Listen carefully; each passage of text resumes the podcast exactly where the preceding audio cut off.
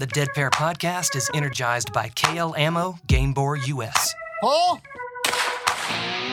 Welcome to the Dead Pair Podcast, coming in hot with everything you want to hear about sporting clays. Guy Fieri. How are you, gentlemen? Thanks for having me. Anthony Matarese Jr., how you doing tonight? I'm doing pretty well. Welcome back, David Radulovich. That's a net positive of 30. Brad Kidd. Corey Cruz. Thank you for joining us this evening. Now I feel awkward. With your hosts, Jason One Rambo more Red Bull for you. and Sean Alley. Woo, yeah! Christmas. Do it! Often imitated but never duplicated. It's the Dead Pair Podcast. And now, it's showtime. We're back. We sure are. It's kind of seemed like it's been a long time since we've been in studio. It does. I mean, my trip down to San Antonio, and I come back, and you've got no ice for my drink, and I've got to retrain you. And I, I failed once again, apparently. epic fail. You had one job, Sean Alley. One job in addition to the 78 others I have. Right. How you been? Uh, busy, busy, busy. Um, as you know, uh, I did not make it down to the Nationals this year. Oh, yes. Uh, my wife has some health problems we're dealing with right now, and um and we had the uh, trying to wrap up our house, our kitchen remodel.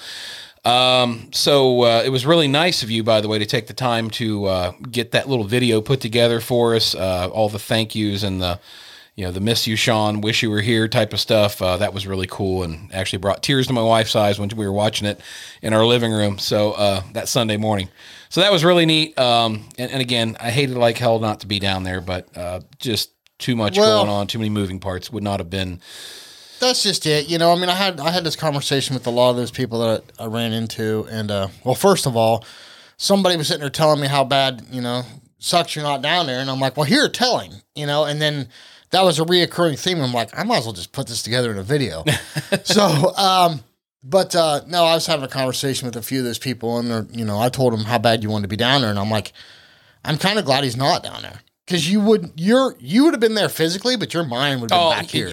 One hundred ten percent, absolutely. Yeah, it was. It was. It would have been a bad, bad, bad deal. Would not have been enjoyable. I wouldn't have been able to shot uh, well. Would have not enjoyed myself.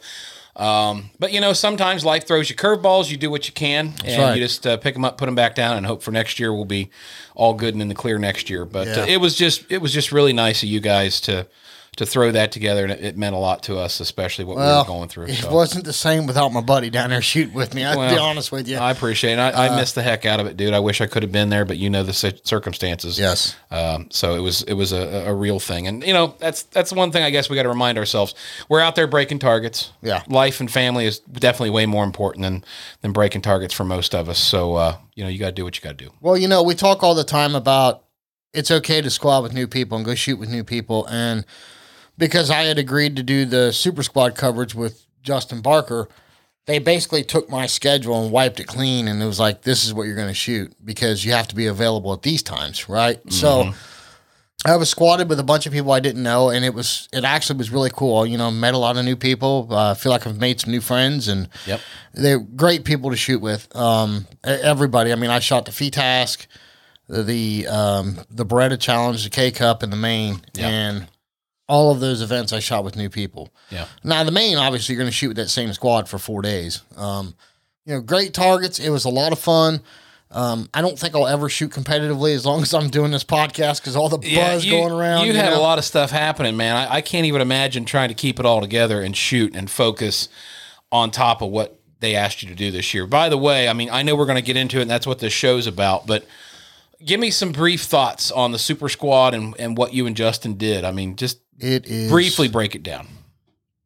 Again, we'll probably get into this here in a little bit, especially when Justin and Mark and Chris come on. But uh, I tell you right now, everybody's, you know, I was so nervous. I was, I mean, bad nervous. And everybody's like, well, you do this all the time. It's like, no, I sit in a little room with my buddy and I get the control when the record buttons hit. Yeah, and there's no camera. And there's no camera. And my wife gets to fix all of my mess ups, right? This is live Yeah. with cameras pointed in your face. And what was really difficult is I had my earpiece in the whole time, and that's how Mark Baltazar, who was directing everything, would talk to me. And you're trying to talk, and he's talking to you at the same time, and you're trying to listen and talk, and it's just I can't even imagine trying to keep that all straight. it's very difficult. And with it being live, there's no do overs. no. you know, and you're so you're walking on eggshells the whole time, and it, you know, finally on, I don't know, probably the third day, I thought I had, you know what, I'm not going to say too much because there, there's something I want to say with everybody on the phone. um, real quick, the RE Ranger giveaway is still going on.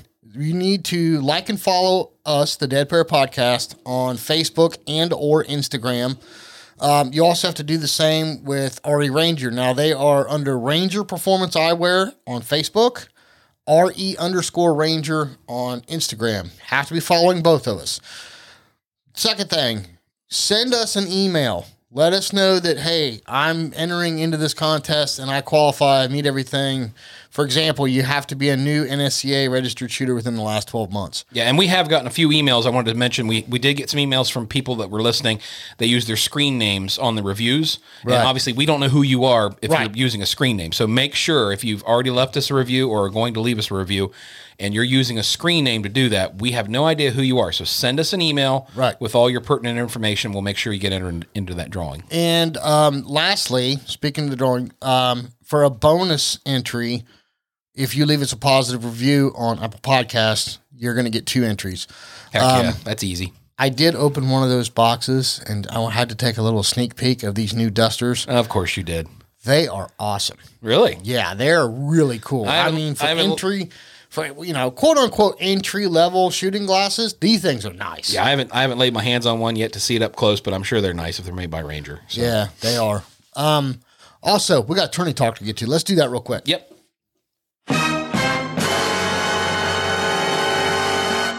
All right, this Tourney Talk segment brought to you by Score Chaser. Okay, South Carolina State Shoot at Rocky Creek is now open. The South Central Regional at Covey Rise is now open. And last but not least, the North Central Regional at Northbrook. All are now open. Get in there, get registered, and try to pick your best times before everything gets filled up. Yep, absolutely. Um, I don't want to. I, I really want to dive into this. Yeah, but you better wait for everybody else because That's why. Let's get them on the phone. All right, call them. All right, joining us on the phone right now, we've got a whole posse here. Uh, Mark Baltazar, Chris Claxton, who was the, the video guy that shot the Super Squad event, Justin Barker from Shotgun Sports USA, and of course, me and Jason sitting here in studio. So, guys, welcome to the show, and I'm glad you guys had some time to meet with us. How's everybody doing this evening? Good. All Doing good. Good to hear from you guys. Good deal. Well, I'm going to jump right in. Mark, I'm going to start with you. Um, so let's go back to how this super squad started. Uh, I know Anthony Matarese was a big proponent initially to try to get this whole project going. However, where, when, how did the idea of actually doing a broadcast with video? How'd that come about? How'd it come to fruition? And and why we why did you guys think it was important? Well, the uh, the super squads have always been a rumbling in, in the collection of folks that are in the running for it. Um, there's always conversation about being in a rotation that gets dumped on, or the lighting's bad, and then somebody else shot it at a different time, so they had a bit of an advantage, and that's always been a conversation. But there's past history with the super squads that, for some reason, it was tried or something, and it's everybody's been a little tenuous. Well last year there was some weather there were some things you know that um, everybody felt gave some rotations a, a different advantage than some and it really came to a head last year and there was a lot of conversation. And prior to the um, to the national delegate meeting which is on wednesday during nationals the uh, the advisory group has a meeting a pre-meeting before and anthony walked in and said i think it's time. There have been some previous conversations and we talked to it as a group uh, and we said okay let's try it. And during that conversation a couple of things happened uh, the idea of adding uh, uh, an option for uh, somebody who was not in the squads to bid on it and that money all of that money none of it going to the nsca all of it going back to the shooters in two forms one 50% of it going into the prize purse which allowed the purse to rise and to go deeper within the winners. Uh, you know, I think we went down to fifth, sixth, or seventh in that.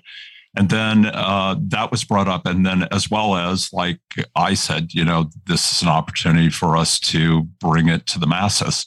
Uh, and what about broadcasting it? Everybody said, sure, sounds like a great idea. Uh, and, and we were on. That was in uh, that was in October of last year And then we met again at the uh, at the uh, advisory council meeting that we do every year in San Antonio. All of us come down. Last year was virtual, and we had a deeper discussion about it. And then we were on our way and put together a budget and uh, put it before the uh, before the advisory council. They approved it, and then uh, we were on our way. Okay. Cool, cool. Well, to follow up with that, now a lot of listeners uh, may or may not have seen the video. Hopefully, most of them did. Can you give us a little rundown? How did they uh, decide on the members of the Super Squad, and what was the criteria to be able to be part of that? Um, I wasn't uh, Anthony and and Michael Hampton really were the key to that. I know it was a collection of of certain wins.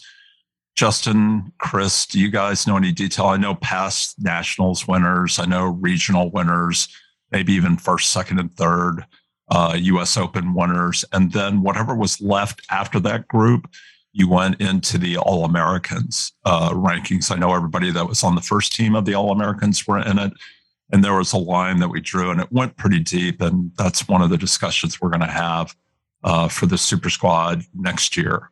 Um, uh, where do we go? Where do we draw the line uh, on, on that?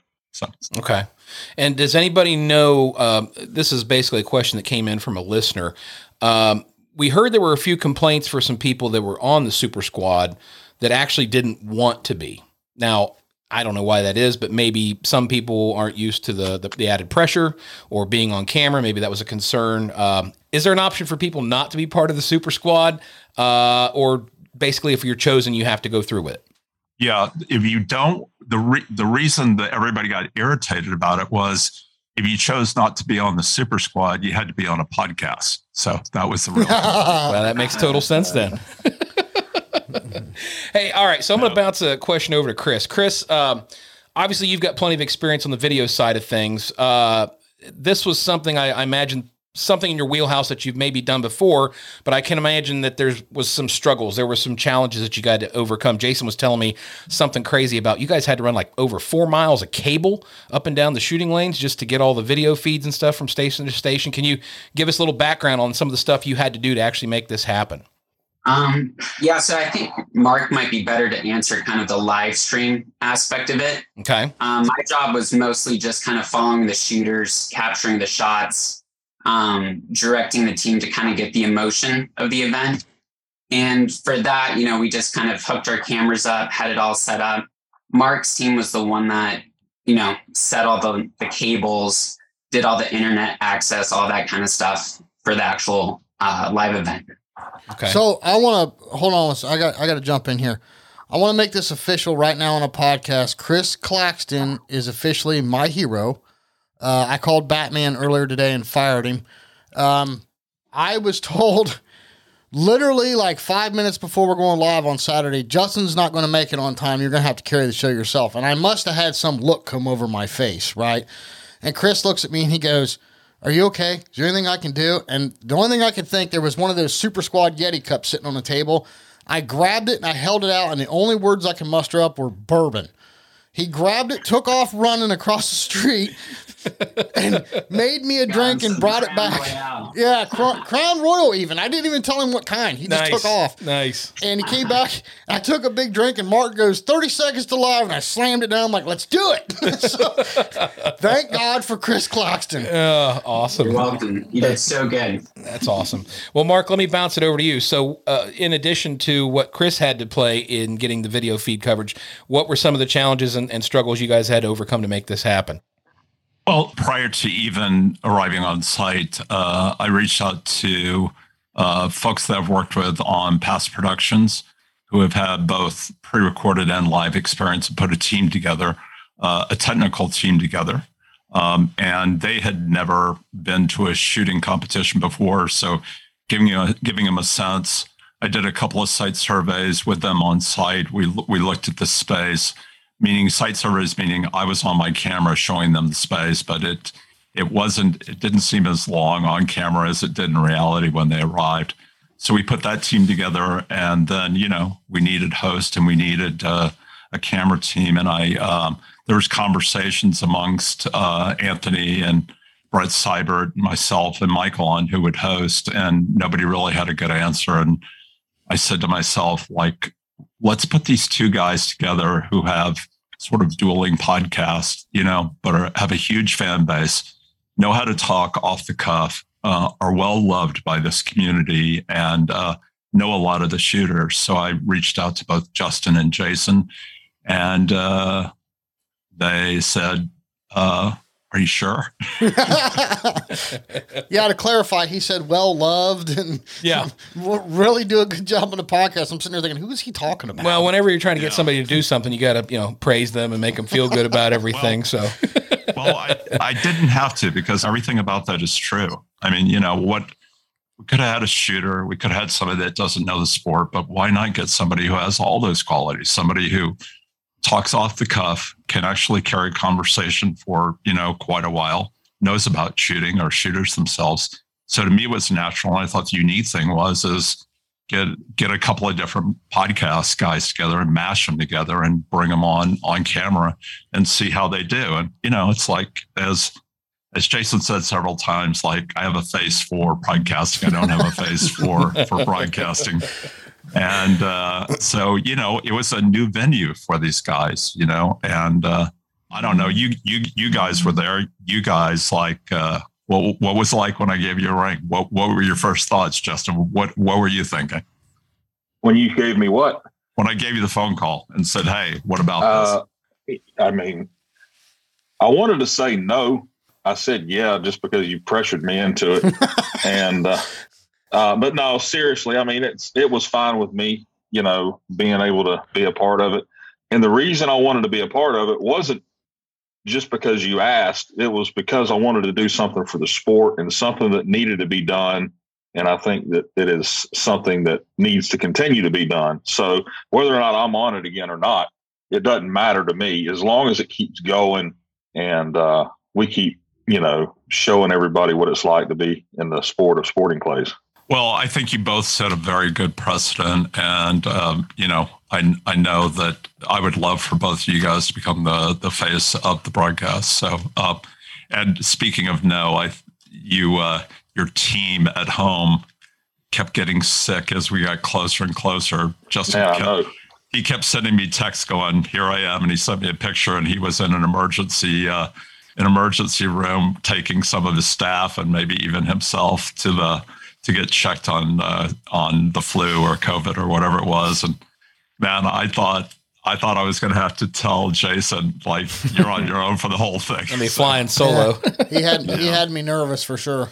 I Yeah, I so, think yeah. my thoughts are kind of mirrored what Justin's were. You know, I mean, the, my initial thought when Mark called me was, "This is a step in the right direction." You know, whether it's a success or not, at least we're trying it, and it's a, it's a step in the right direction. And I was happy to to jump in and help out. And I think everybody needs to know that Justin and I did not get paid for this. This is something we did for free because we both believed in it, you know. And Sean, you and I had talked about it, Yeah. you know, um, and you were all supportive of it. So Yeah. Well, I think it's something that the sport has needed. And I think hopefully through this outlet, we'll gain some more fans and maybe even shooters in the sport. Um, you know, I- you don't really see too much ever since the PSCA shut down. You re- you really don't see a lot of video stuff for for sporting clay. So, I mean, as big as the sport is, as many people go to the nationals, why wouldn't you do it? You know, Yeah, that's and my it's- question. I mean, Mark, maybe you can clarify this on the on the thought process coming from the NSCA, but I mean, this is a huge opportunity to gain sponsors, right? Because it's broadcasted. I mean, you can have they can have their banners up and down the road. This is a huge opportunity for the shooters and their sponsorship. They're being on TV. I mean, this is this is growth all the way around. I mean, Mark, am I right here in, in the thinking of the NSCA on that? Oh, sure, yeah, and and they know it. It's just like knowing not knowing how to do it, you know, and somebody stepping up. It's like I think they certainly know that it's that. You know, I I worked for ESPN for 15 years, and they always said video online is the way to go, and uh, and they were one of the first, you know, knowing that that video was the platform, and so social media, video, moving image, key, key to the future. Everybody, you know, the game can be on people's phones now. Uh, and what was interesting, I thought one of the interesting dynamics was one of the challenges we had was uh, mobile signal. You know, there was no mobile signal out in the middle of of the main. And what we do is we have a piece of technology that bonds all three cell phone signals from Verizon, AT&T, and T-Mobile, and it bonds them all together so you never drop signal. And 15 minutes before we went on, we didn't have enough signal to get it to uh, to YouTube. The signal was not strong enough. We didn't have enough bandwidth, and that has never happened to me in the 15 years of doing this. And that's because everybody uh, who was out there was using the cell phone signal, plus they were streaming, which takes a lot of bandwidth. So you can you can still do a phone with it, but you can't do a broadcast with it. I want to circle back around. We talked about you guys as hosts, but I do want to talk about you know Chris's participation and leadership uh, in this project. You know, um, you guys can talk, but you know you're basically in some ways, except for you know the highlight show. You guys were on camera a lot, but during the live show, you guys are basically narrating right like uh, an image. And uh, you know to sort of show backstage a little bit the way it worked was we sent you guys an image at your desk that you were watching along with the audience. So you know you had the benefit of me talking in your ear and telling you what was coming and all that. So you could sort of say okay here we go. But you're really just talking about what you're seeing what everybody else is seeing. And some of that imagery and the and the camera placement and the way that that showed up on screen that that was all Chris. And what's interesting is so we had three cameras that were handheld. We had another eight that were fixed, eight or 10. We had a lot of cameras out there to choose from. And fixed meaning they were either hooked to a station or they were in a stand pointing back at the shooter. You know, we I've never seen that before. I've never seen a camera pointing back at the shooter's reaction. How many shots, both photography and video, have you seen over some guy's back or some girl's back. It's just like, I'm tired of seeing that. I can't see the reaction. And TV is all about the human interaction. I want to see when somebody missed what happens on their face. And Chris was the person that painted the picture for us that we all got to see, looking at the angles, pushing in. And one of Chris's specialties, and he does this, Chris, you know, and Chris, I'll shut up in a second. and You can take over and tell the story. But like one of Chris's amazing things is, and I always complain about it, is like, how many videos have you seen with the gun up? And you could say it's broken, but you didn't see it. You can't see the clay, you know, and Chris has, Chris is able to manipulate the camera, get in a position where you're looking over somebody's shoulder and you can actually see the clays. Chris, why don't you talk about a little bit about your approach to that? Chris is a shooter. Talk about your history of shooting and, and what your love is for this. Yeah, so I think you know part of this whole thing too is really special. Is you know it's almost like I'm shooting with the top shooters when I'm going around filming this. You know, I I I started shooting when I was 12, and I was uh, one of the top sub juniors, and I traveled the country and did it. Um, I shot in college at the University of Arizona. And I was the president there for three years.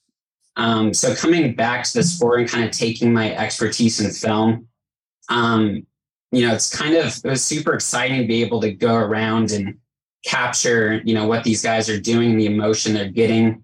And part of that, you know, you go, you want to get right behind them. You want to show, you know, what they're doing, their plans, their their pre-shot routine. Um, and I think a lot of the sport has kind of missed that. And especially with this thing too, is you know, it's the first time ever that we're really kind of following a squad from A to Z on a course. You know, the PSCA.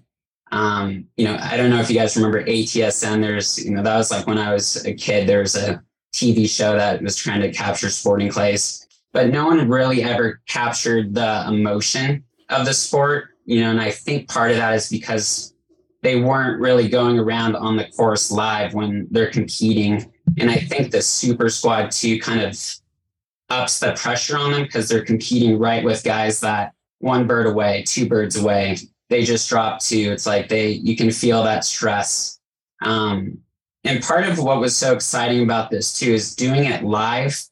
You know, I don't you guys didn't hear what was going on when we're we're hooked in with the other guys, you know, there's problems that were going on the whole time. You know, batteries are dying, signal was losing. We're switching from DSLR to iPhone halfway through and directing everyone to make sure that we can kind of still get the shots that we need was um it's actually pretty fun. It's you know, some people might like freak out and get nervous, but I think Mark and I, it's, it's one of those things. The live stream adds an extra element of challenge to it, which uh, we really enjoy. Gotcha. I want to add a I want to add a couple of things about Chris that he may not talk about himself. Chris was the executive producer and director of Anthony's training video that is sold hundreds and hundreds and looks beautiful and tells a really good story. And he's working on a video now for Zach, the, the winner. He's working on his training piece. So, and, uh, you know, his film career, he's an award winning film producer. I was an executive producer on, on one of his award winning films. So he and I have a long history and I've always appreciated like his eye and the, and, and the beauty of his storytelling, not just, in the shooting clay world, which he's immersed in, but he can tell good stories. Uh, ask him to see his Western ones. And one last brag on on Chris, he has one of the highest viewed videos on YouTube in the sporting clay world. It's been around forever, and it was what was it at the shoot off? Where was that, Chris? It was uh, Caney Creek, Texas. Right, U.S. Yeah. Open. Right. Yeah. yeah. Yeah.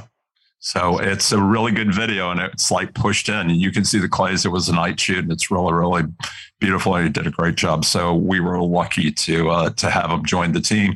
And then he was in charge of two guys who walked up that day and said, Hey, I, I'm one of the video guys. Right. video guys. They one guy used to be the lead designer at the NSCA, and I guess he brought his friend. And uh, I have to tell you, Chris got a couple hours with him, and uh, you know and then we we just said here you go and i have to tell you they took direction well they most people would be a little intimidated to get in close with the shooters and if you don't get in close you don't feel on tv you don't feel like you're part of the action and that is key that's critical for the viewer that they feel like they're standing in the squad with them and those guys those guys pushed in they pushed in too much sometimes that we had to ask them to back off a bit, you know, because like I could see where they were and I go, look, there's a squad behind you that's about to shoot. Can you just give them some room? So, yep. So Yeah, anyway, part of the part of the direction on that too is uh, you know as a shooter I kind of know what you can and can't do, and you know directing those guys who have never been you know filming shooting or you know even probably shot sporting clays you know to just kind of let them know to give space and to move in at the proper times when you want to get a close shot you know when people are viewing targets you don't just want to budge in there and get in their face you know you can't get too much in the peripherals and if if you do, you really can't be moving around too much. So just, you know, I think as a shooter for me, it was kind of natural to, you know, kind of get in there and get the shots I need. But for those guys, it was definitely had to coach some and it took a little bit of time, but they did really good and they took direction well. Good deal. Well, Chris, to follow up with that, and I got one, and I'm going to switch over to Justin and Jason after that.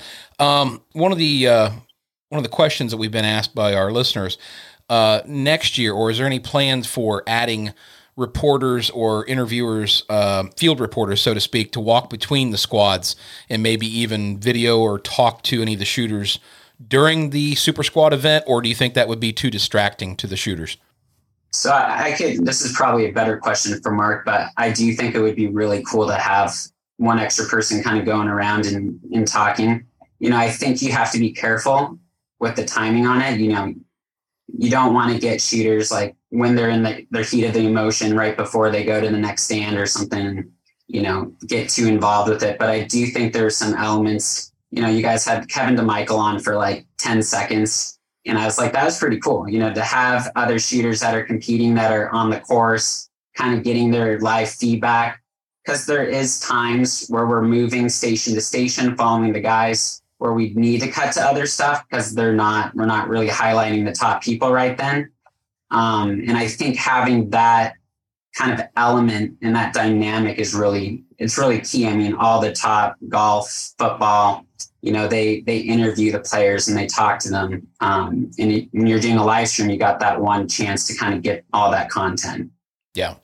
All right, so I want to switch over to Justin and Jason because uh, you know, Mark and Chris have had plenty of background in this whole field, and uh, they're pretty well seasoned, as you can hear. Uh, but you guys, uh, your podcast guys, Justin, Jason, you guys are used to sitting behind a microphone. You don't have a camera on you for the most part, uh, and now all of a sudden you're basically live. You've got an earpiece in with Mark breathing down your neck on what's going on. You got Chris filming you or his film crew filming you. I mean, it had to be a bit overwhelming if I had to guess, because if I was in your shoes, I'm sure that's how I would have felt. Uh, Justin, I mean, how did you cope with it? How did you deal with it? And uh, would you make any changes if you had to do it next year? No, no, I think everything went well. The the hardest thing to me was the the interviews at night, and the interviews at night just simply because uh, you really didn't know how I didn't because I wasn't looking at it. Didn't know how the people shot until they got there for the you know the, the day. The the live actually didn't bother me at all, and I don't think it bothered Jason either. I'm just speaking for him, but it was it was actually fun to do the live the the uh, interviews in the afternoon. You know, with all the cameras pointing right at you and not just roaming around the course. Uh, it was a little more, uh, I guess you would say, a little more difficult. I didn't know which camera to look at. I didn't know who to look at. Mark was talking to me. Jason was talking to to the people, and it was it's a learning experience. And I think by day three we had it down, but that was the last day. So um, you know, I think if we had to do it all over again, we would uh, we could jump right in and and and you know start where we left off. I'll say one thing about the whole thing is you know I think everybody was a little worried and nervous about the way it was going to turn out. But I will have to say I, I haven't really met. I know Mark, but I haven't really met him and hung out with him. You know, for more than just a few minutes. I had a great time with everybody. I thought it was really fun. Uh, the people watching didn't get to see all the fun we were having behind the scenes, but it was really, really fun, and I enjoyed myself. and And I hope we do it for regionals and the U.S. Open and all kind of different things. So I had a good time with it. It didn't bother me like I thought it would, but uh, I was worried before I went. I'll tell you that. yeah, I was. Uh, in my my thoughts mirror his again, but you know, I had faith in Mark, and I and I've seen Chris's work. I had faith in that.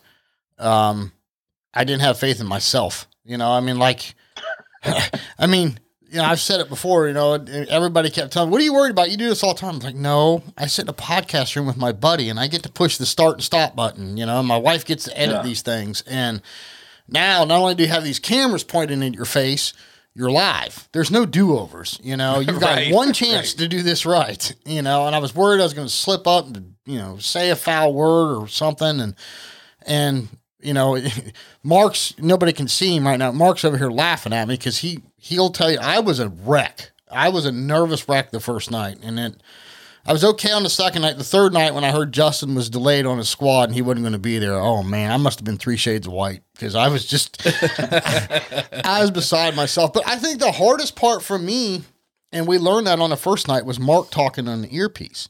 Yeah, that you know, and telling us very strange. You know what's coming up next, and what? Hey guys, we're going to roll to this. You know, and Justin was trying to talk, and Mark's talking, and you could see Justin stop a couple times because it was like you're trying to talk and somebody's talking to you at the same time. It's difficult, you know, but yeah, we learned, we, we turned the volume down our earpieces and Mark kind of, he learned that if one of us was talking, talk to the other guy. Mm-hmm. You know what I mean? So mm-hmm. if you hear Mark, don't worry about it if you're talking because, you know, so we learned those kind of things going in and that helped. And the second night was better. The third night when I was by myself for a while there, it was probably a disaster, but Justin got there at the end and I think it wrapped up pretty good. And, and the live, that was the easiest one. I mean, the, yeah, the, on on Sunday when it was, you know. Well, out of all the five of us here, I was the one that was not there. You guys were all down there, and I was watching this stuff from my living room on my TV. Um, and I thought you guys did a great job, especially for the first go round.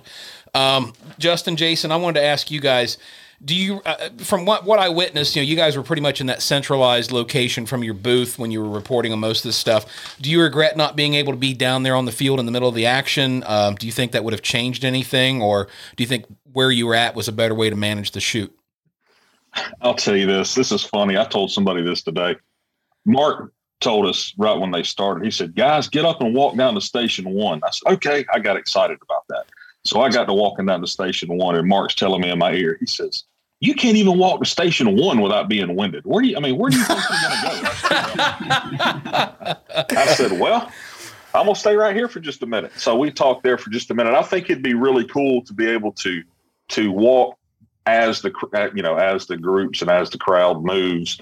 But you also got to keep in mind that the wireless stuff that we use, it can only go so far. Mm-hmm. So once you get to that certain point, you have to you have to come back up. But I thought it was funny when he told me that. But you know, being there at the table uh, didn't bother me. I mean, I, we had a TV screen; we could see what was going on, and uh, I couldn't see the targets, but I could see what was going on in the progression of the of the people. So okay. All right, I want to change gears here. I got a couple questions. Again, these have been written in by our listeners, and uh, hopefully people are wanting to answer this. Uh, there was a question: Why did we not see the ladies or the women shooters uh, on the event on the Super Squad? Anybody? yeah, I'll tell you why. I, Go ahead. I, I, the reason you didn't see them is because we wanted to make their their video perfect, and what we did was we videoed it, not live, because we wanted to have one that was perfect, and then we wanted to have a live one. It- it- do y'all agree with that? Gotcha. I understand. I don't know what Mark's answer to that is, but that's what I figured it would be. Mark? Well, my answer would be is the same crew that ran the highlight show was the same crew that um, did the live show, and that is just because of the budget that we had, and the budget was near nowhere near what it was supposed to be. So we were running down and dirty. So at eight o'clock, when the highlight show ended on Saturday, the same crew that had been working all day on that highlight show packed that show up and took the entire show out into the middle of the green course at eight o'clock in the dark and worked until four in the morning just to get the the show operational.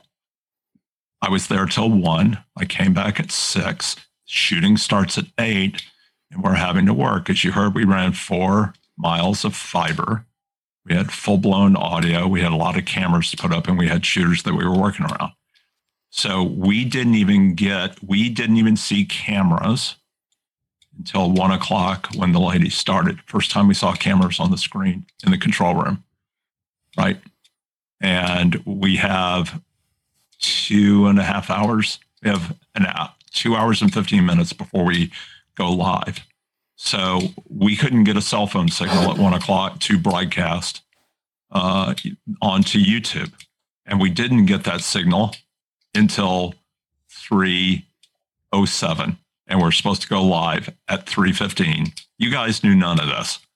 That's everything that was happening. Yeah right. Behind the Yeah, scenes. and, and that's what i don't need is there were no more shades of white. Justin can go. I didn't need to tell i mean jason to go. So i didn't need to tell him that but we didn't know we were even going to get on for the live airing. But in the meantime we're recording. We just can't broadcast. We're recording the show, but there's no way that we can get it out. And we're having problems like just stuff like signal. So we put it, we built it at night. Hundreds of carts show up and signal because it's sitting on a table in the middle of a field. Signal is hard and we're losing signal to cameras. We're scrambling just to get the three cameras that we have working. And when one goes off a signal, somebody has to run out, get it back onto signal and put it into the system. It's about an eight minute process, right? Thank God we had 10 cameras because there were some times when it only had four cameras to go to, right? Wow. Because all the other ones were down. And we're figuring that out and trying to get a show together that we've never rehearsed. You guys, I said, you're on, and you started talking to ladies, doing exactly what we were doing. There was zero rehearsal. Anything like golf like that gets a week of rehearsal. They load in two weeks before the show, one week of technical and one week of rehearsal. We had zero. We were doing it in real time. And we recorded the ladies, but we couldn't broadcast it. And in the meantime, we have all those recordings. Chris is working. We've seen previews of it. It is a beautiful cut. It looks like a movie. Uh, it has running scores and all that. Uh, so all I can say is we're lucky we're lucky we went live. You know, Yeah. like I said, the bonded signal was terrible. What we didn't see is our crew was running out to change not only batteries and cameras, they were overheating, they were failing. Uh, and then some we switched from a regular, like high end professional $10,000 video camera to an iPhone in real time during the show. And you don't see any of that. You don't see any of that. That's Yeah. part of what scares the hell out of people live, right? And Right. so, um, you know, I'm happy we got there, but we got there because Jason and Justin didn't stop talking.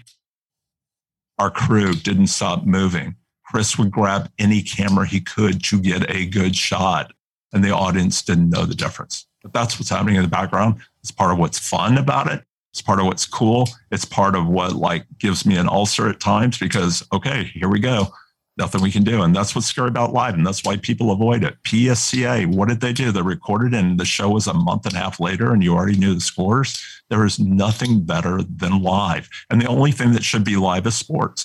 Because why do you want to go watch the game after you know who won? Right? It's True. right. Late. True. And and unfortunately, like that's what happened with the ladies, but we got a good chunk of the ladies before we had to stop and go, okay, team, we need to look at each other in the eye and make sure we get this right because we were struggling with that, right? And just to regroup. But we have an interview with Halen Hanks. We had the final station. We have a lot of women, and it's going to come out very, very soon. And next year, we have a plan, and we can talk about the plan of what next year looks like.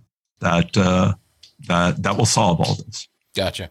Well, that's that's nice to know, Mark, and I'm glad you explained it that way because as a viewer, I'm sure most of us have no idea of what you guys are doing or how many balls are in the air that you're juggling at all times. I mean, we take it for granted when we watch a live football game or, or whatever is on the TV. You have no idea of really what's going on or what it took to get it there. So, kudos to all you guys. I watched the stuff from my living room, as I said, and I thought it worked fantastic, especially for the first time out. I think you guys did a great job. Pat yourselves on the back. I'm sure there's going to be some critics out there. There always are. But like I said, from what I saw, I thought you guys did a great job. I thought everything went well, and I was very entertained by what I saw. Um, what I what I always say is I don't need everybody to like it. I just need enough people to like it. um, Chris, back to you real quick. Um, a question here. Any thoughts on getting different video coverage, like using drones or something like they do at the PGA, so where you could actually get like some in-air type shots or something of clays breaking, or maybe back at the shooter, watching them shoot towards the clay area. Is there any way we could possibly do that, or is that going to just add too much grief to the mix? Yeah, we did do some drone footage on this one. You know, it wasn't connected to the live system, mm-hmm. but that's definitely something we can look at to kind of just get you know a live overview as we're as we're doing the event. Um, really, the most the most impactful stuff I've seen is the behind the shoulder seeing what the shooter's doing, their moves, you know, where they miss the target. And that's really one of the hardest things to capture. You know, we, we film shooting back at shooters. You know, you can set stationary cameras up and film people, but that really loses the excitement and the energy of what the shooter's trying to accomplish. Um, when you're behind their shoulder and you're really following what they're doing, you get them coming out of the station that's where you get the emotion. That's where you get the energy. Um, so for us, it's one of the big things is trying to figure out how to train more people to film it like I do. You know, I think as a shooter, I'm, I'm able to zoom in and shift focus to kind of see what the shooter's actually doing. And people kind of experience that as it's almost like I'm shooting, but with my camera where if you just grab a you know a regular video guy and try to have them do that they wouldn't really know how to really capture that that feeling. Um, so that's that's one of the areas that we can improve on and finding the perfect camera and lenses for that as well would be great. Gotcha. You know the the thing the thing with the drones is i mean the whole thing with television is television is putting you in that position like Chris standing behind. You were like a shooter in that squad. Television is intimate. A drone has to be far away. So everything looks small, right? Hmm. So a drone is not intimate. It's good for an opening shot, but after that, you want to get out of there. As far as television goes, then you have to think about the shooter. You know, I've done some video shoots with American Field Sporting. We put the drone out in the out out in the field, and it irritated the hell out of people, and they shot the drone down. You know, it's fun for them, but you know it's it's a moving object out in the field and so you know it's like and these were sweeping shots they weren't up close so it's a good sort of introduction shot but after that it's a it's a nuisance for the shooter and it just doesn't accomplish what we want to do to to get the right image for the audience Gotcha. Um, going to a couple more questions here, guys. Uh, any chance that the NSCA might be persuaded to use flash targets for the Super Squad only to maybe make their breaks more visible? Good. I'm, I'm, that's a great question. So, you know, I worked closely with Neil Chadwick uh, about the targets uh, on the entire green course. You know, we we all knew it was going to be the last last field, the last course. So we all agreed that the course would be dialed up. One, because it can it, it could and did make a difference in the scores. So what you want to see on that last day on live, and we weren't able to do it because we didn't have live uh, running scores, which we will next year. We want to see that shift. You know, there's nothing great about a football game that somebody's behind, then somebody's ahead, then somebody's behind. That is great drama. And so they built the course that way, you know, in six through 10, because we knew we were going to put the top two uh, squads at the beginning. So as you come down, think about golf, as you come down, you know, last rows, and then you're on the 18th hole on 10, you want to have seen all that shift, right? So, so basically, um, we built the course that way. I asked about flash targets on 10. Flash targets are expensive, and to have fairness across all shooters, there would have had to have been flash targets all week. So they didn't want to do the expense of putting flash targets starting on the Saturday the week before and constantly load very expensive flash targets because somebody would have said, wait, I didn't have flash targets when I shot that. They didn't shoot the same thing I did. So the answer is probably not. Okay. Gotcha. Uh, all right. Unless we get a sponsor, a flash target sponsor. Yeah, there you go. That's, that's a good plug for somebody. Um, all right, another question. I'm going to try to field this one. Why was Sean not part of the live coverage? Well, I can answer that myself. I'm sure they didn't have enough insurance for all the cameras I would have broke if they would have put my mug on the screen. Um, no, Chris was running shot on panoramic lenses. but actually, I was not able to make it to the Nationals this year due to some personal issues. Um, I wish I would have been there, but it was a last minute thing. I could not go. So unfortunately, uh, I was not able to go. But I would not have been on the uh, the televised viewing even if I had gone. It was basically decided to bring Jason and uh, Justin on there, which I thought was a good choice because both of them are the face of uh, of our podcast, and that's the guys that uh, you want to see out in front of everybody. So just want to get that answered so we can get it off our list.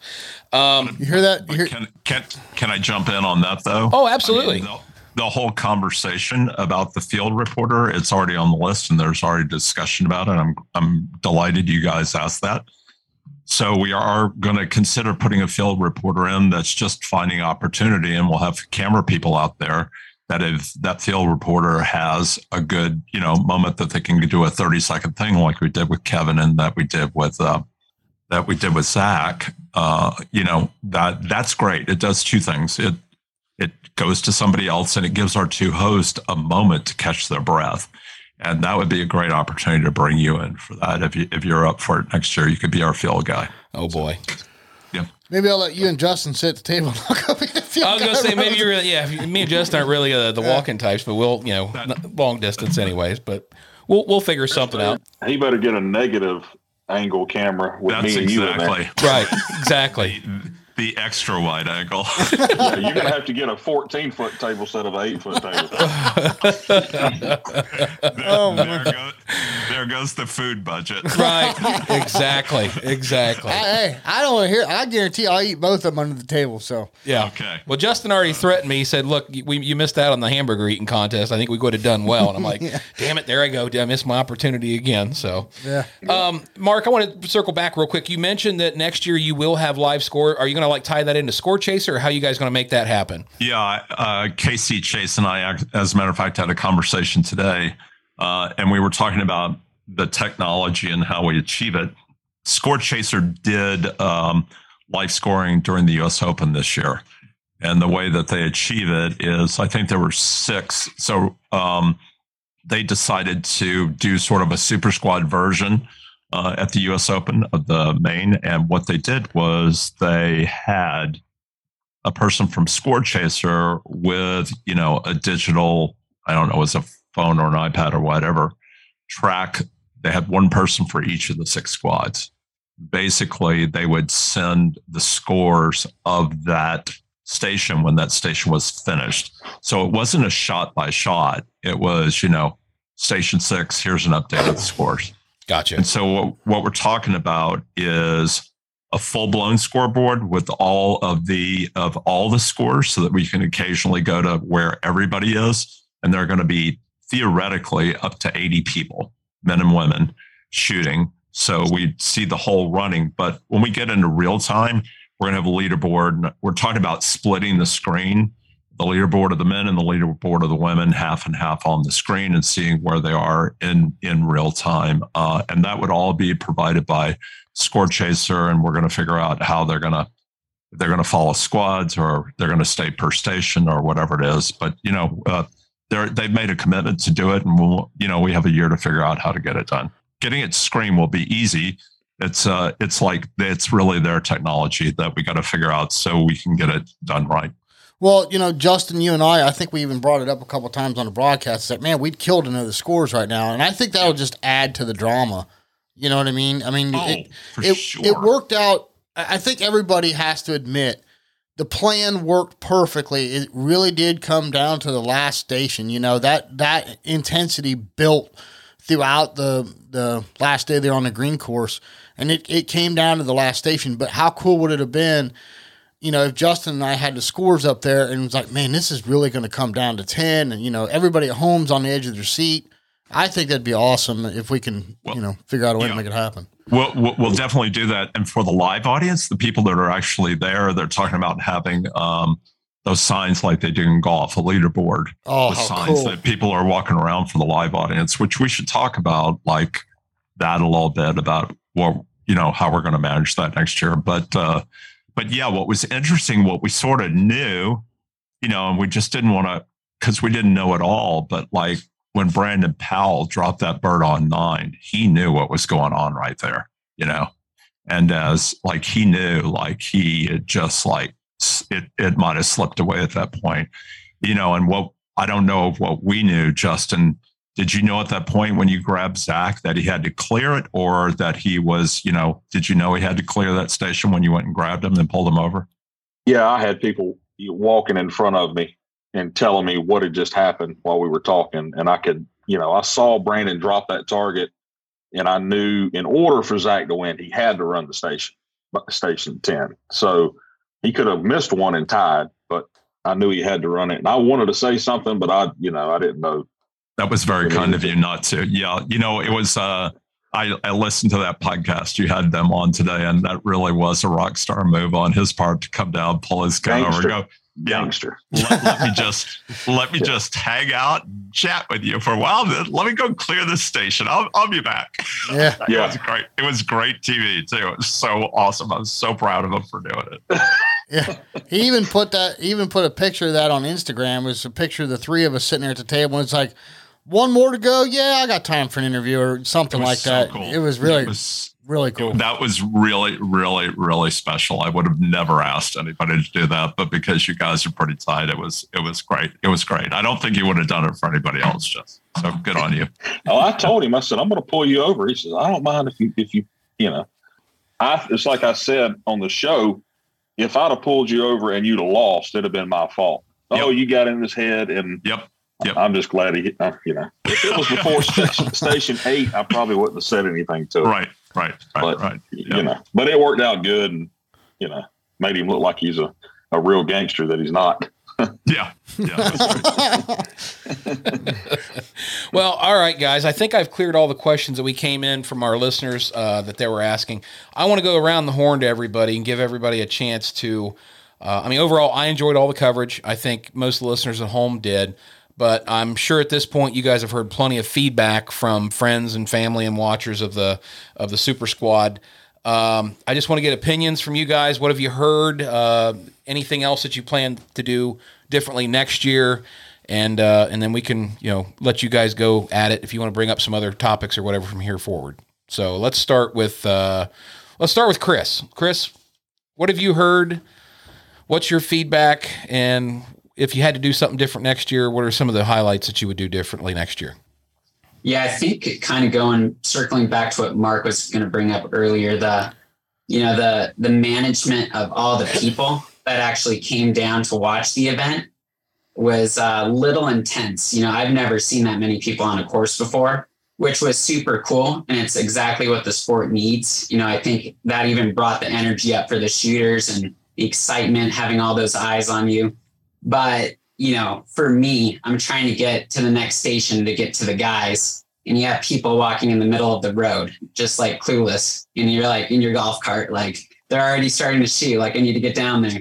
Um, and that happened almost every station. It was just, you know, and the shooters were having a hard time getting to the next station um, because of that. And, you know, so I, I think one of the big things for next year too is kind of managing the live crowd and, you know, maybe having it sectioned off and making sure the road's clear and having ways for us to get in and out easily.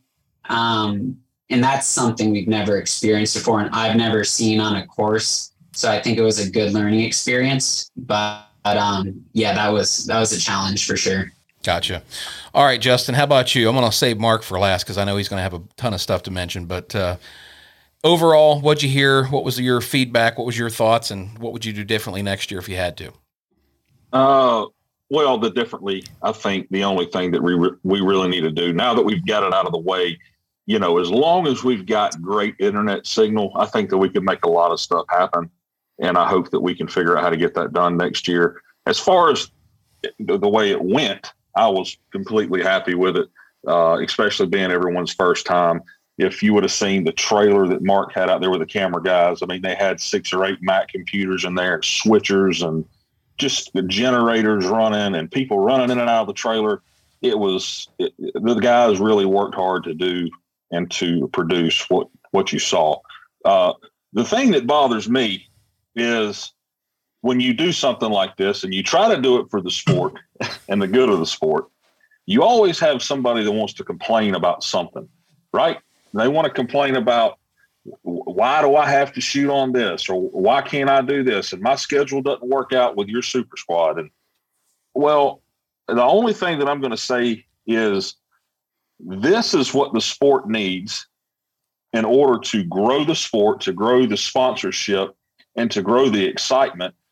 And if a handful of people don't like it, then just don't go. You know, it's easy to it's easy to uh, sit back and do nothing and complain about something when you ought to be going and supporting the sport and making nothing into something. Right? Yeah. So completely if, if agree, people, Justin. If people have an issue with anything that goes on, I mean, I thought it was a great idea. You had one of the best shooters, you have one of the best shooters in the whole world that helped head this up. Okay. If he can do it, these other these other people can do it too. I promise you. He's not, they're not any better than he is. So why not everybody get together, everybody put their heads together, figure out how to make it better, and let's go for it. Right. That's, you know, that's well said, Justin. Well said. Jason, what about you, buddy? I completely agree with Justin. And, you know, I mean, look, Rome wasn't built in a day, and nothing was ever done perfect the first time. You know, I mean, I said this in the beginning. I think this is a step in the right direction. And that was my first thought when Mark asked me to do this.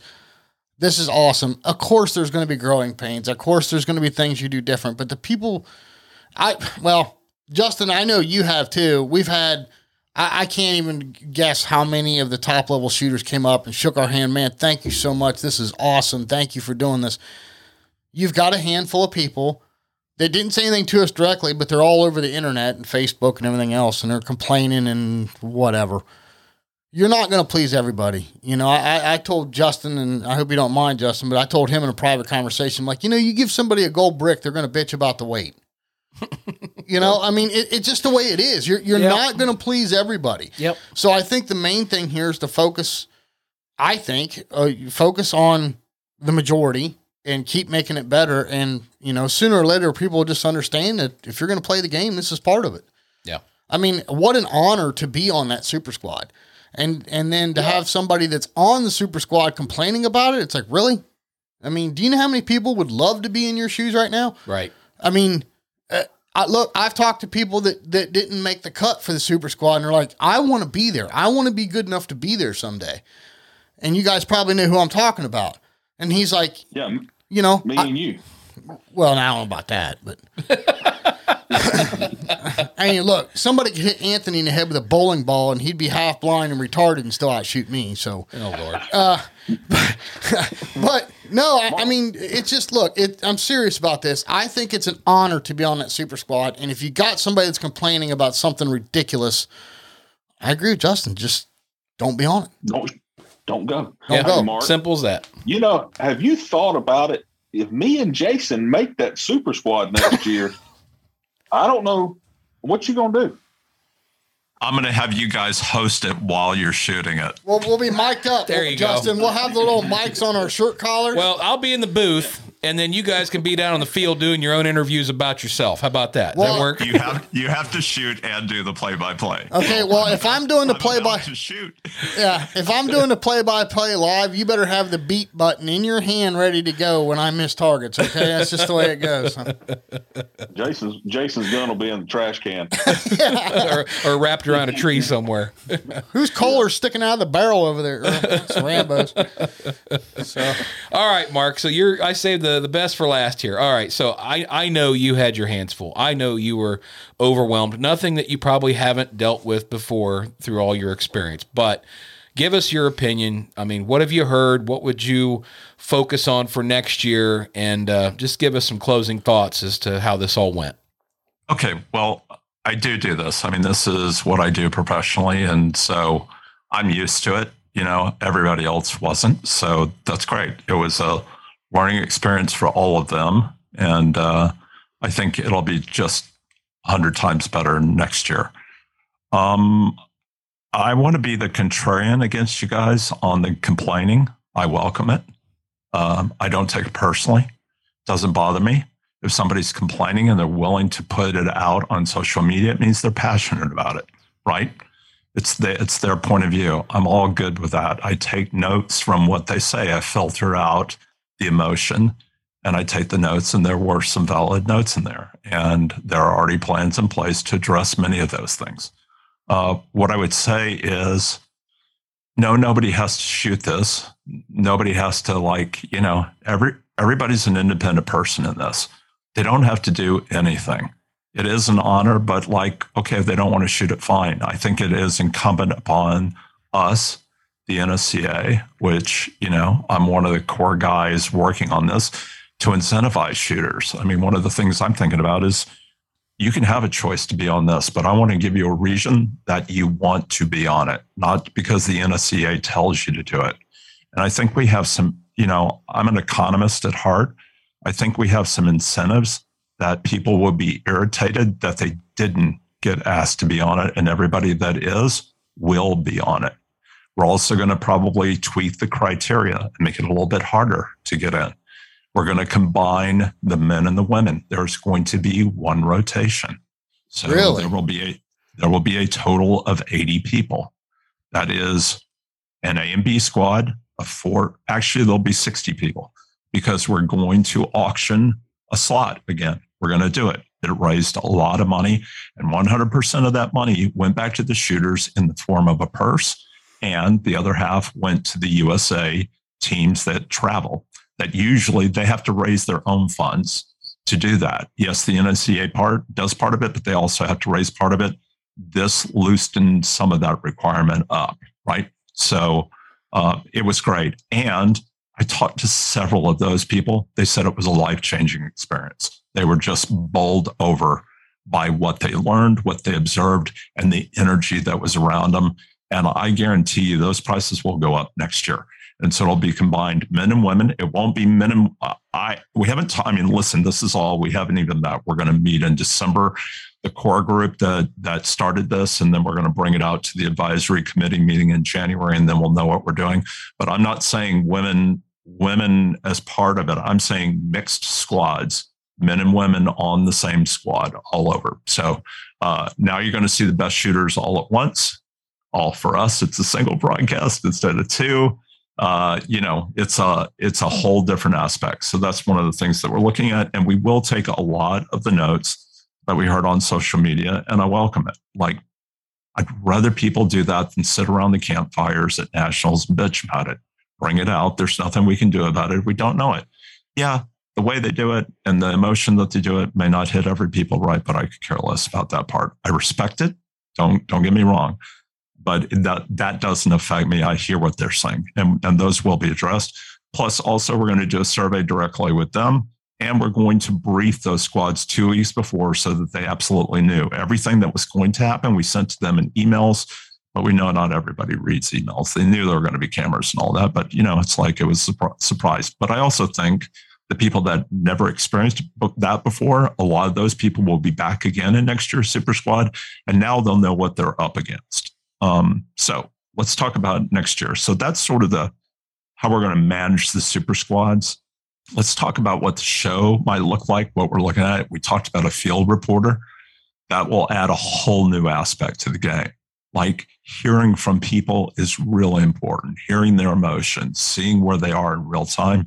There couldn't be anything cooler. It's like when you go talk to the coach on the sideline, you know, or something like that. You get to feel what is going on with the shooters in that moment. And certainly we'll know the, the tempo and pace in which to get in people's faces. It'll only be people who want to. We had GoPros on about five of the stands, six of the stands. We're going to have a GoPro on every stand. So you will be up and close with every all 10 stations. We're going to have a reverse camera. And listen, this is all on budget. This is my wish list. And I've talked to the to the production uh, guys that I work with, and I've talked to some people, but we haven't put a budget together. So this, you know, well, people will say whatever they want, but they're going to go, wait, you said there was going to be a lot more cameras than a field reporter, and they aren't there. Okay, well, you know, we didn't get a budget, but this is the this is the dream. Um, of two more reverse, we had reverse cameras on station ten and station four. We'll add two more out there. A drone, which you guys talked about for some real time stuff that takes an operator to the stores. Uh, three fixed cameras on on the host. We had only one, so it looked a little wonky. Um, five camera operators. We had three. I want to expand that to five, four in the field, and one and one with the reporter. I want a bigger graphics package where we can have ticker tape going and lots of content and uh, you know bios and play by play of the shooters, real time scores. I also want, for the sake of you guys, I want a better comms package so I can punch a button in and only talk to each one of you separately and not together. Make that better for all of you. I want a larger crew. We did this with like a half dozen people and it should have had 10. So we'll probably split the difference and do eight. I want to put Station 10. I worked with Neil. I haven't talked to Neil about this. One thing about the crowds, uh, so funny. On on Wednesday, I was meeting with Neil and I said, I said, Neil, we should really rope off 10. You know, we should really rope it off. And he goes, Really? He goes, like, how many people? How many people do you think will be here? I go, I don't know. I think most people will be on their way home. Nobody's going to come here. I, I said, my bet is there won't be more than a dozen cars. and and his bet was 20 and we both were wrong by a lot and listen when we combine men and women that number is going to even get bigger and we knew it was an issue by day two because that crowd that we saw at the finals was following people on the other courses. Red and orange, he told me it was a disaster because it gets really skinny at red and orange. He said people couldn't get through. At least with green, you could get around. Red, like the day before, it, it ran long because you know because there were so many people out there. Um, so we're going to look at that on how we do it we're going to really try to enforce everybody who is not a shooter that they park their buggies and they walk. Uh, and then what I want to do is I want to put station 10 on a riser, two steps with wheelchair access for everybody, but it'll be on a riser. So when we have that final shot, the shooters will be standing above the crowd so you can see it. And I also want to put the host on a much higher stand with a cover and a backdrop so you guys can see other stations from a distance. So you hear that? Uh, I, you hear that, I Justin? Hope, he said a cover. So we're gonna have like shade.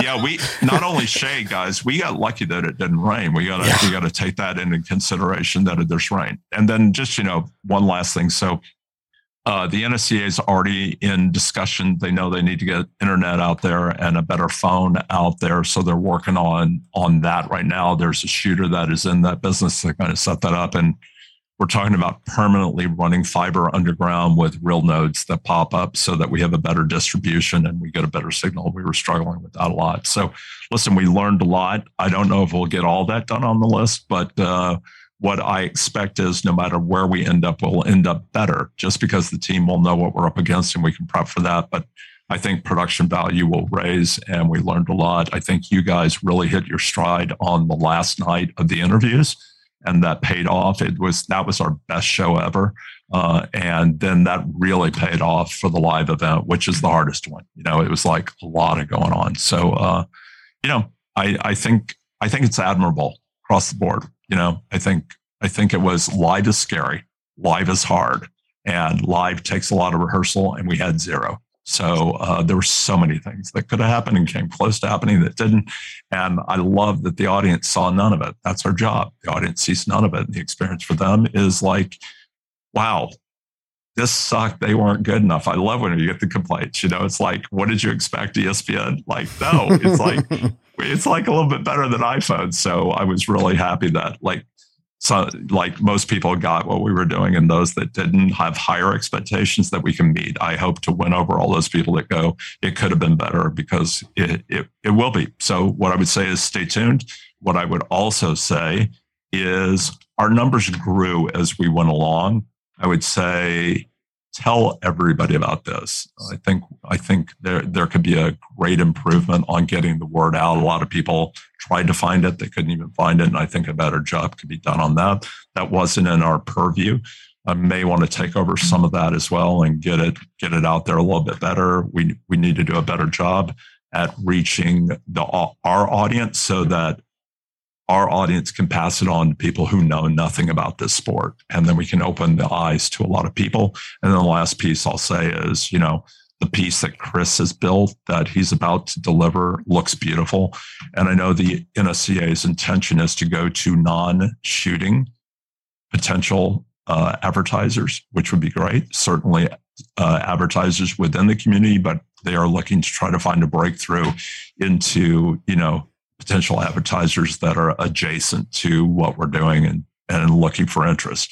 We can do that. I think their intention is to put that money back into the program. And, uh, you know, maybe you guys can get a free golf cart or something. We'll see. can I ask a question, Mark? Yes, sir. Is this something that other clubs need to look into as far as internet capabilities uh, so, moving forward? Do you think? So, you know, you talked about this being at every location, you know, at all the regionals and all that. Yeah. Yeah, may, yeah, maybe one day. I have to tell you, you know, it's like that's one of the reasons like like Score Chaser wanted to do scoring and on the internet. Well, some clubs don't have internet that far out. That's the big issue out there. There's other ways around it because we weren't on internet. We were on cellular, right? Cellular. We were on dial up, right? And that's how we got on the internet. So it's not internet, it's an internet connectivity through a cellular service. So it's complex if you don't know what you're doing. My recommendation is Facebook Live on one camera, but you won't get this production. My my view on this would be let's do nationals again next year. Then the following year, guess what? Uh, up at Games Unlimited, the World FITASC is being hosted. What about broadcasting to the world, the world FITASC shoot. Really amazing. Now we're going to the world.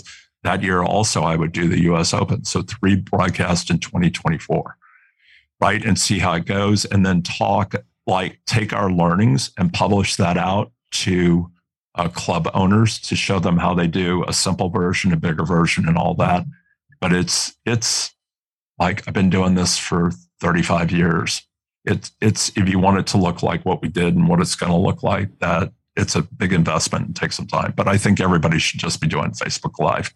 You know, when we do that with American Field Sporting and we put that up, immediately people jump on it. I don't think there's any reason why clubs shouldn't be doing that. You know, it's it's very exciting, Mark, because you're looking at it from a budget standpoint and everything else, but what you're talking about doing is absolutely huge potentials for this sport to gain sponsorship, increase purse money, increase participation, right on down the line. I mean, all of it. I mean, this this is huge. I mean, this is great opportunity. Yeah, well, you know, we'll see. I think I think nationals is the place to do it because some clubs it, it's an investment. So I'm not going to spend my money broadcasting this when I needed to keep my club open, you know? So right. uh, like like one step at a time. Yeah. Know? Let's let's see with all the investment that we can do at this level if it can pull in sponsorship, if it can pull in shooters, and if it does, then it becomes the model that people will adopt. Clubs will pick this up if they see that it's going to increase their revenues one way or another. So, uh, you know, that's what the NSCA is here for to experiment because they have those dollars Uh, and my in, my commitment, there is a lot of money in the marketing budget. My commitment is to spend every penny in lots of different ways, not just in these broadcasts, but lots of different ways to one, help clubs, to improve the experience for shooters, and three, to bring in uh, new people into this sport. Gotcha. Well, you know, I I thank each one of you personally. I want to do it publicly. I mean, you know, Chris, you worked your butt off. I mean, I, I saw you running more than I saw you walking, um, and everything you've done behind the camera is amazing. Um, it was fun working with you, Justin. I had a blast working with you, man. I mean, that was that was a lot of fun, and I was. Be honest with you, I was nervous. I didn't know what to expect about this whole deal. I mean, I know you and I have always got along great and everything, and so it was fun working with you. And Mark, thank you. Uh, I appreciate you including us on this. Uh, I appreciate all your hard work that you're doing. I think there's a much bigger picture here than just a video production. This is big for the sport, and I appreciate you including us on it. Yeah, you definitely got to start somewhere. I mean, you know, this was the first year for it. I think it holds lots of promise. Um, I was excited as a viewer. Again, I was the guy outside looking in. I know you guys were all there, saw everything that was going on behind the scenes and so forth. But as a viewer in my own home, you know, thousand miles away, it looked great. It was exciting. And if you guys are going to make it bigger and better next year, I can't wait to see what happens. Yeah, I enjoyed it and uh, looking forward to the next next broadcast, wherever it's going to be. And I hope, you know, one, I hope we get to do it again. Two, I hope it is bigger and better. And three, I hope everybody who's in on this conversation tonight is a part of it. You guys, you listen, I, I'm in the background. It's, you know, you, you guys are the face of it. People loved you. You did an amazing job. You learned a lot. You'll be a thousand times better next time. Chris is percolating ideas on how to tell the visual story in a much more amazing way.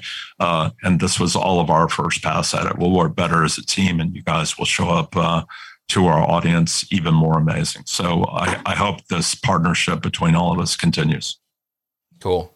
Well, anybody else have any more closing thoughts? I think we've covered quite a bit here tonight. Uh, and again, I want to thank everybody for taking the time to get on with us and, and do this podcast. And uh, I really appreciate all the hard work you guys put into this because, again, I really enjoyed it. So this was this was fun. I really appreciate us uh, you bringing us together. It was great to to sort of uh, look back when it was still fresh in our minds. It was awesome. Right. Yeah. Thank you guys. Yeah. Thanks for having us on. Appreciate it. All right. Well, next year we're getting free dinner, Justin, at least. free dinner. I meant I meant on I meant on Mark's ticket, not on you know. Both of your agents have already talked to me, and I have blue M and M's and cocktails that I have to deliver for you every night. So Our agents Royale. our agents it's called. all My my wife got your number out of my phone. yeah, yeah. Justin is not showing up unless there's blue M and M's. What, whatever Mr. Barker wants. Uh, yeah. but All right, guys. Well, again, thank you guys so much for doing this. We had a great time. Um, I think we're going to have a great show. We'll get this released. Hopefully, this will answer a lot of the questions that uh, our listeners wrote into it. And uh, just can't wait for the bigger and better stuff happening next year. Well, Jason, that was uh, a lot of information, Yes, it was. but it was good having everybody on because, like I said, for me, the reason I wanted to do the interviews was the fact that I was the outsider looking in through this whole process. You guys were there in the trenches. I mean, we know that was what was going on. But it was really cool to talk to Mark and Justin and Chris, get everybody's opinions and their feedback and what they had to deal with. Uh, hopefully, that tells the story. Better. You know, there's a lot of people that figure, oh, well, you should have done this, you should have done that. Well, to hear Mark tell it, I mean, it's a, it's probably a, a small miracle that it happened at all. Yeah, yeah, exactly. Especially on a shoestring budget. So, um, I just, I mean, I think it's exciting. I think, I think the ramifications of this are much greater than what people are seeing. Uh, I think It's so. not just putting the top guys together on one squad. It's not just, okay, yeah, they filmed it a lot. No, this is huge, huge, huge opportunities for the sport. Mm-hmm.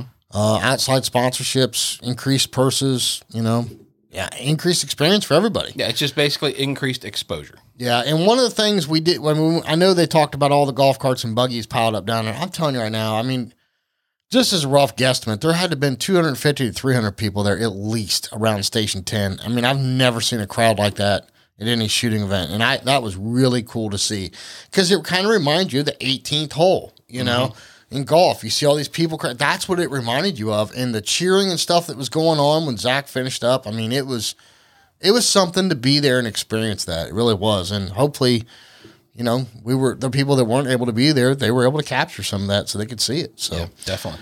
but um, moving forward, uh, again, next show will probably not be the path. Maybe the show after Path Part 2 Um, and if you haven't listened to that, you need to go listen to Path Part One, or you the Part Two won't make any sense to you. Right. So, um, fun little tip I learned, Sean. Okay. So, I use a Arm and Hammer cordless toothbrush. Okay, the top it's the Spinbrush Pro or whatever the heck it's called. The top of it turns back and forth, and the bottom of it goes up and down. So I got to replace the thing, right? And I went to throw it away, and you know where I'm talking about in my house when you come out of that one bathroom. I've got my gun rack, or I call it the gun rack there with all the cleaning supplies. And I went to throw it away, and I'm standing there with the toothbrush in my hand, and I went, ding, little light bulb went off. Did you know if you take your gun apart and you spray Q-Max on the, you know, the receiver and the mono block and all that stuff, and you let it sit for just a minute, and then you turn that toothbrush on and you go over those areas, it just gets it spick and span. Oh, really? Yes. And here's the cool thing it's soft bristles, right? So if you hit the bluing, it doesn't matter. If you hit if you got nice finish on your receiver, it's not going to hurt it. Nice. So because you know how it is with the brass brush, when you're cleaning, you're real careful not to hit the finish on the outside. That little electric toothbrush is and that, it looks like brand new. Huh. I'll have to try it's that. awesome. Yeah. So don't don't throw away your old cordless toothbrush. Yeah, and, and definitely don't get your toothbrush mixed up because it'll always be brushing Q-Max across your teeth in the morning. Yeah, it might be new your new pearly whites. Oh, there you go. There you go. But no, it, it, it works. It works really good. So That- that's cool. yeah, uh, everybody's probably listening to this thinking, "Geez, what an idiot!" But it works. Eh, nothing wrong with that. So you know, Sean, all this super squad talk it, it, and how big it is for the sport. This is what I mean. Take someone new shooting. Yeah. We talk about it every week, and and look at what look at the possibilities of our sport growing. Right. Yeah. So take someone out. And for those of our listeners out there that haven't been able to travel around and, and be able to be at some of the big blasts or the regionals or the the nationals, um, get on the YouTube videos and watch that stuff because that's what it's like. That's what it's like to be there in the thick of things, and it, it is exciting. It is is it, it is a neat thing to participate in, and uh, you know hopefully these guys will put something on their bucket list to maybe make it down to the nationals at some point. Yeah, yeah, for sure. Well, Sean, let's get out of here. This has been a long, long episode. Uh, we got a lot more cool stuff coming up before the end of the year. So let's uh, let's everybody get back to their driving or whatever there is that they're doing. So Yeah, absolutely. As we always say, take somebody shooting, take them out to a tournament, introduce them to the sport, and definitely visit the YouTube page for the National Shooting uh, NSCA uh, YouTube page to watch some of the videos from the Super Squad from the Nationals this year, uh, and hopefully it'll be bigger and better next year. And until next week. Can't wait to see you all back here on the Dead Pair Podcast. We'll see you next time on the Dead Pair Podcast. The Dead Pair The Dead Pair podcast is energized by KL Ammo Gamebore US. The Dead Pair theme song was written, arranged, and produced by Toby Tomplay. Special thanks to the following sponsors Barepelt, Negrini, Rhino, OtoPro, Dawn Grant, Atlas Trap Company, RE Ranger, Woolley Shooting, Folded Wing Apparel Company, and White Flyer Targets.